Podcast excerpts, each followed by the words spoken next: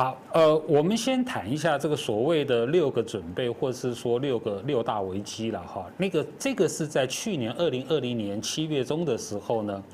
中共原中联部的副部长那个人叫周立，他公开的写出文章的。那其实我们去年哈，他这个这个文章去年就得到海内外国国内外高度的关注。那呃，因为周立呢，哈，他本来是中共啊体制内的人，中联部，中联部是中属于中共党的外交系统，所以他对外交很熟。体制内的人讲出这个话，哪六大危机呢？哈，或是六呃，这个中共要做好六大准备。第一个要准备好中美斗争全面升级，第二个要要准备好这个外部需求萎缩。产业链跟供供应链断裂的问题，第三个，疫情会常态化，第四个，人民币要跟美元脱钩，第五个，粮食危机，第第六个就是恐怖主义势力会回潮，这是去年七月啊，刚好差不多一年前的话，这一年的发展看起来，这个周立讲的是对的，他的判断是对的哈。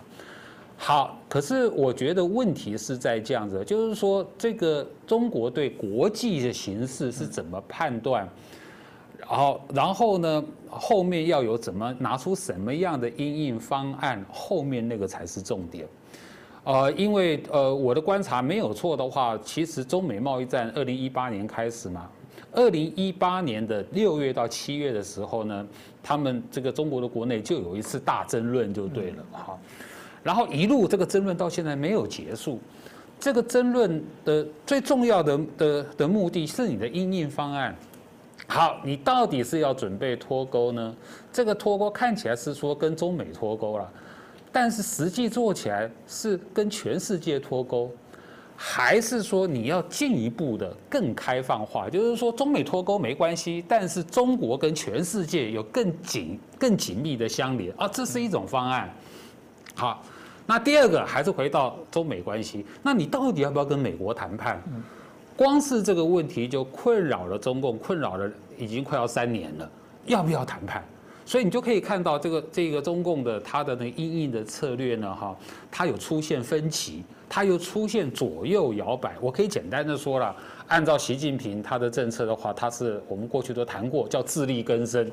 三个靠自己，看起来是要关门锁国，但是李克强。啊，他他他所主要的推动的是要进一步的找中国国内的进一步的这个这个经济改革，有这个经济改革要放在他们的国企改革，还要要让这个中国的私营企业有一个更健康良好的环境哦，来让私营企业来经营，那这样子可以促进进一步的国际化。好，那无论怎么样哈，刚刚说了，光是一个中美谈判要不要谈判的问题呢哈，你就可以看到习近平都已经左右摇摆了，一下摆出来姿势是要谈，一下子又是战狼外交。好，那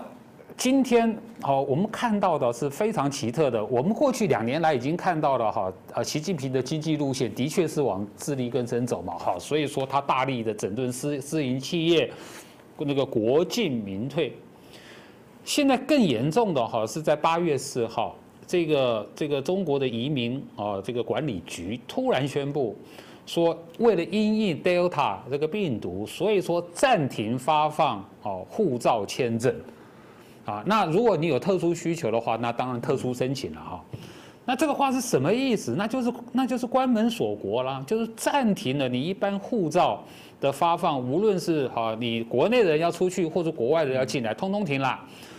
那这是非常奇特的事情，为什么？因为我们知道哈，因为现在中共在全世界不是宣传上防疫成功吗？他是防疫成功，然后他又推动疫苗外交嘛，他又宣布未来他还要捐二十亿剂的疫苗给全世界嘛。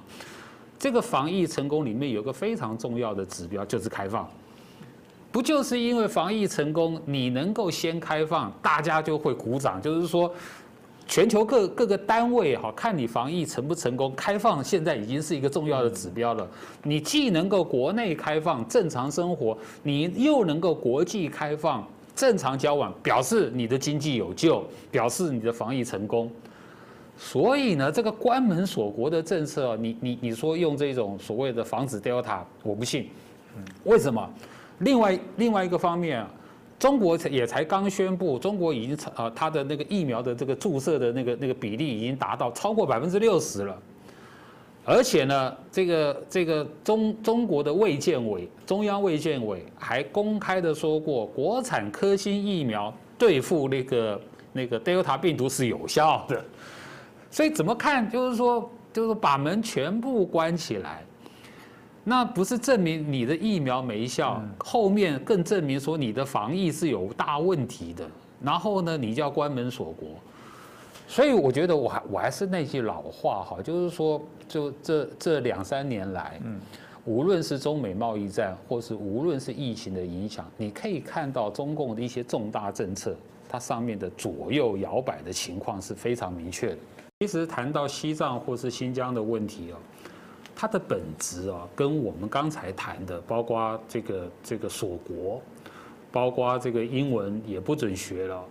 它那个本质都是一样的，什么本质？这个叫做左倾右治病。左倾右治病呢，哈，它这个思想已经狂热化，政策就会极端化。那我先解释了什么叫左倾右治病。简单的说了哈，就是中国一定强，也早就强了。然后呢，中国一定是伟光正，然后呢，要打倒一切的这个帝国主义跟一切的敌人。所以呢，谁也不能批评中国，包括中共嘛，不能不只是啊，不能妄议中央啊，中国一点东西你你都不能碰。那习近平不是常讲啊，要有四个自信，四个自信嘛，什么制度自信啊，文化自信啊，道路自信等等，这是什么意思？这个意思就是谁也不能批评这个这个党，或是国家，或是民主，谁都不能批评。你只要一批评，你就是没有自信嘛，对不对？你没有自信了，到今天它是反党反社会主义的事情，所以搞到搞到现在哦，我注意到整个中国大陆哦，他们那个社会上哦，那种所谓的谦虚、反省这种能力或者这种美德都已经没有了，大家都在比谁比较狂热。那这个西藏的问题是这个样子的啊。西藏、新疆一样，呃，中共这两年来哈，他一直在宣传，就是说西藏跟新疆哈，已经五年来没有发生暴恐事件，他一直在跟国际讲这个事情，他非常的得意。什么意思？什么叫暴恐事件呢？就是说暴暴力恐怖攻击事件嘛。那当然，西藏跟新疆呢，他们那个示威抗议。有些是暴力的，的确有些是和平的。那今天的情况，无论是暴力的或是和平的，通通都没有了。怎么会这样？这是非常恐怖的事情。呃，我们都知道，以西藏来说的话，两千零八年还记不记得北京奥运的时候，它发生的拉萨抗议事件？那个是中华人民共和国建国以来最大规模的抗议事件。让中共非常没有面子，因为那一年刚好办奥运嘛，所以从两千零九年开始呢，中共就对西藏呢采取全方位的高高度镇压的方式，全部清洗。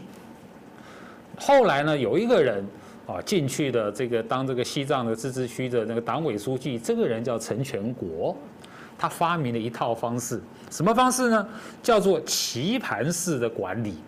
啊，然后呢，干部呢还要所有的党的干部还要进入每一个家庭，就是说这个棋盘式管理呢分成人跟科技，就是说呢网格化棋盘式的把你所有的人都监控起来，而且呢你还没有隐私，干部还要进去你你家里呃对你考核，住在你家看看你家是怎么回事，这一套方式有没有效？有效。所以呢，就搞得等于等于说，整个西藏呢，就是说没有办法有任何的，不要说什么暴暴恐了，你想要抗议，你想要发表不同意见都不可能的。成全国把这一套模式带到新疆去，然后呢，又又补充了所谓的那个新疆那个集中营，有没有效？有效。今天中共正把这一套模式带到全中国大陆，也也想把它带到香港。棋盘式管理，所以刚刚说的这个呃呃呃，法国的这个呃媒体注意到说，呃，中共啊对这个西藏的这个寺院呢哈施加压力，逼迫僧人还俗，啊，然后这些僧侣啊哈被赶出寺院，我觉得这很正常啊。中共对在中国的内部，他早就这样干了。简单的说哈，中共对宗教是完全控制的，在在中国的内地，你任何人想要出家，或是说你要去当神父修女都一样了哈，你是需要得到党的批准，你不说你自己想出家就出家，得到党的批准你才能够出家。然后所有的寺院、所有的这个这个教堂的这个主持，全部是党的干部。拿党的薪水，最有名的就是那个少林寺的那个 CEO 啊，他是局级干部啊。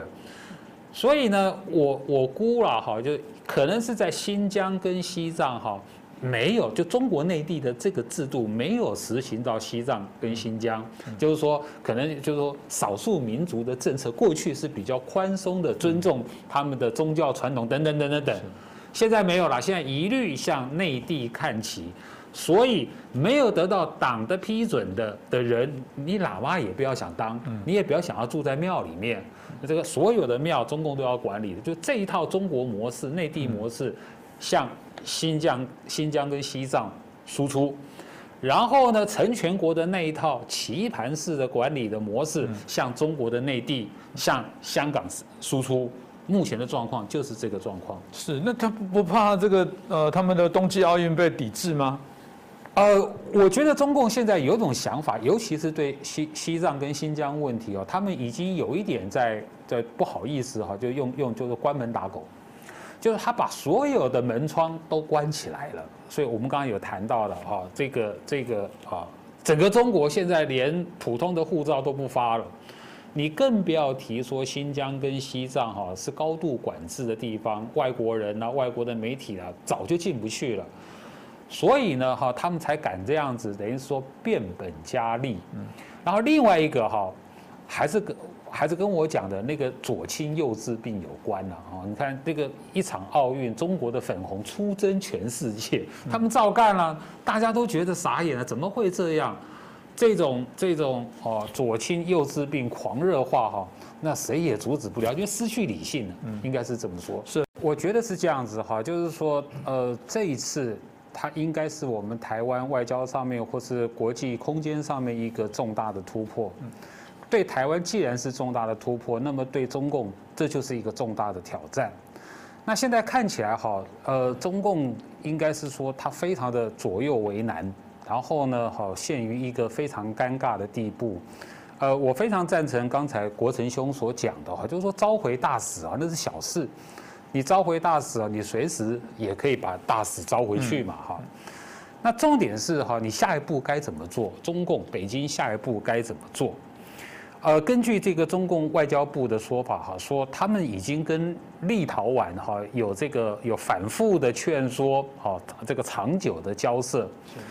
就是说搞了很久了，结果无效。我相信中共一定软硬兼施，可是立陶宛一样做出这个决定。好。那这样子下一步该怎么办？国成兄讲的非常有道理。你如果没有下一步的重大的动作的话，那么这肯定会是一个骨牌效应。这个骨牌效应排在后面的啊，还有这个拉脱维亚，还有爱沙维亚，还有斯洛伐克了，啊，更不要谈，就是说还有法国、德国的这些、英国的这些重大的国家。那你如果要反制的话，哈，你从政治外交的角度来看的话。你看看美国是怎么说的啊？美国美国介入已经介入这件事情。美国国务院发言人是说，第一个，针对他们的这个北约的这个啊盟友立陶宛，所以啊呃，他美国认为说立陶宛没有做错，然后欧洲的这个啊这个啊伙伴北约的盟友。美国的讲话里面呢，故意的把立陶宛呢，把它当做是整个北约的一部分，整个欧洲的一部分。所以说这是一个整体的问题。然后你再回头来看这个欧盟的讲话，欧盟的这个对外事务部发言人也也讲话了，他认为说，哎，这个这个没有违反一个中国所谓的一个中国原则啊，而且呢，立陶宛呢哈是有权利跟台湾交往的。然后呢，欧盟的发言人后面也特别强调了，哈，这这个是啊欧盟整体的事情，还不是一个立陶宛的事情。欧盟发言人已经说了，所以中共他现在在考虑的不只是美国，还包括整个欧洲的的态度。更巧的是，啊，现在刚好就是啊七月份开始啊，中共有一个重大的一个外交战略上的一一个确认。就是说，确认要把欧洲当作是一个不可或缺的战略伙伴，所以七月初的时候，习近平呢还跟欧洲的四个国家的领袖视讯会议跟通电话，德国、这个法国、希腊、捷克的的领导人，所以。就是说，对中共来说，对对习近平来说，他要赶快拉拢这个欧洲关系就对了啊，因为欧洲显然的，在过去这个二零二一年半年来，已经跟美国站在一起，要反中要防中了，所以在这个时刻的话，啊，这个如果这个中共对对立陶宛。有更进一步的，包括说断交等等的一个外交动作的话，它会引起欧洲的连锁反应，这个是中共估计的地方。那那这个从中共的外交策略来讲的话，它最常用的就经济制裁。那这一点就更有趣了，在跟中国跟立陶宛的关系是倒过来，是立陶宛首先经济制裁了中共。立陶宛宣布主动宣布退出东东中欧十七加一会议，立陶宛还呼吁其他的欧洲国家不要参加这个组织。是立陶宛先禁止了华为的产品在立陶宛的使用，这什么意思？在经济上，中共没有动作，立陶宛是相反的，是是经济制裁了中共。那军事威胁，那那就不用谈了嘛，哈，根本不可能。所以现在等于是说，中共的手上的工具，哦，其实是非常有限的。那可是呢，又不能不处理啊。所以说，呃，我也不知道北京该怎么办啊。那那北京自己的事情，也许啊，北京比较聪明的方式呢，是他应该要调整他对台湾的政策跟态度，他甚至要调整对全球的这个战狼的外交，这才是治本嗯的方法。